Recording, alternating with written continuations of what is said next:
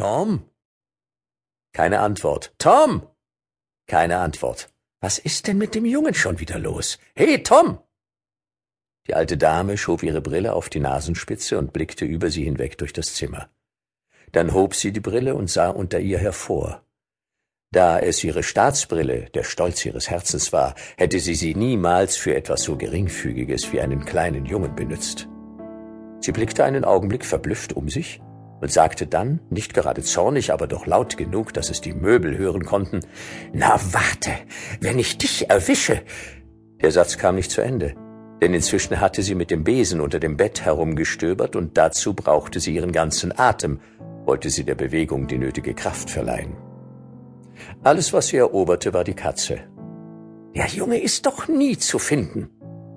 Sie trat in die offene Tür und sah über die Tomatenstauden und wilden Sträucher in den Garten hinaus. Kein Tom. Sie erhob ihre Stimme und schrie, dass man es weithin hören musste. Tom! Hinter ihrem Rücken ertönte ein leises Knacken. Sie fuhr herum, gerade noch rechtzeitig, um beim Jackenzipfel einen kleinen Jungen festzuhalten und seine Flucht zu verhindern. Aha!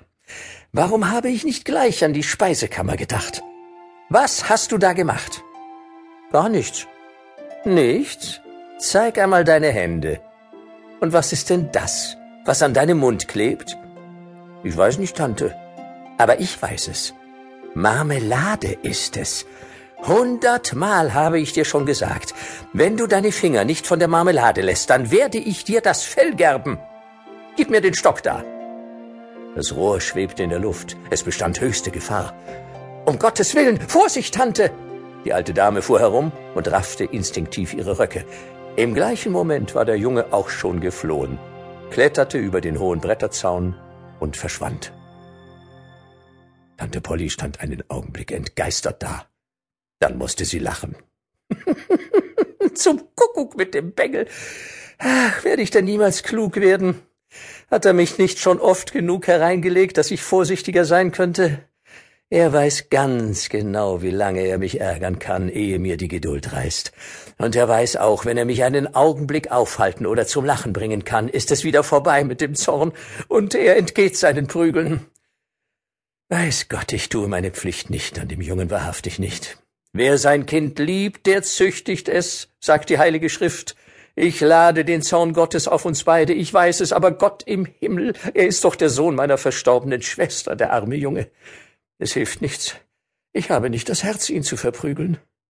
Jedes Mal, wenn ich ihn laufen lasse, quält mich mein Gewissen, aber immer, wenn ich ihn schlagen will, bricht mir fast das alte Herz.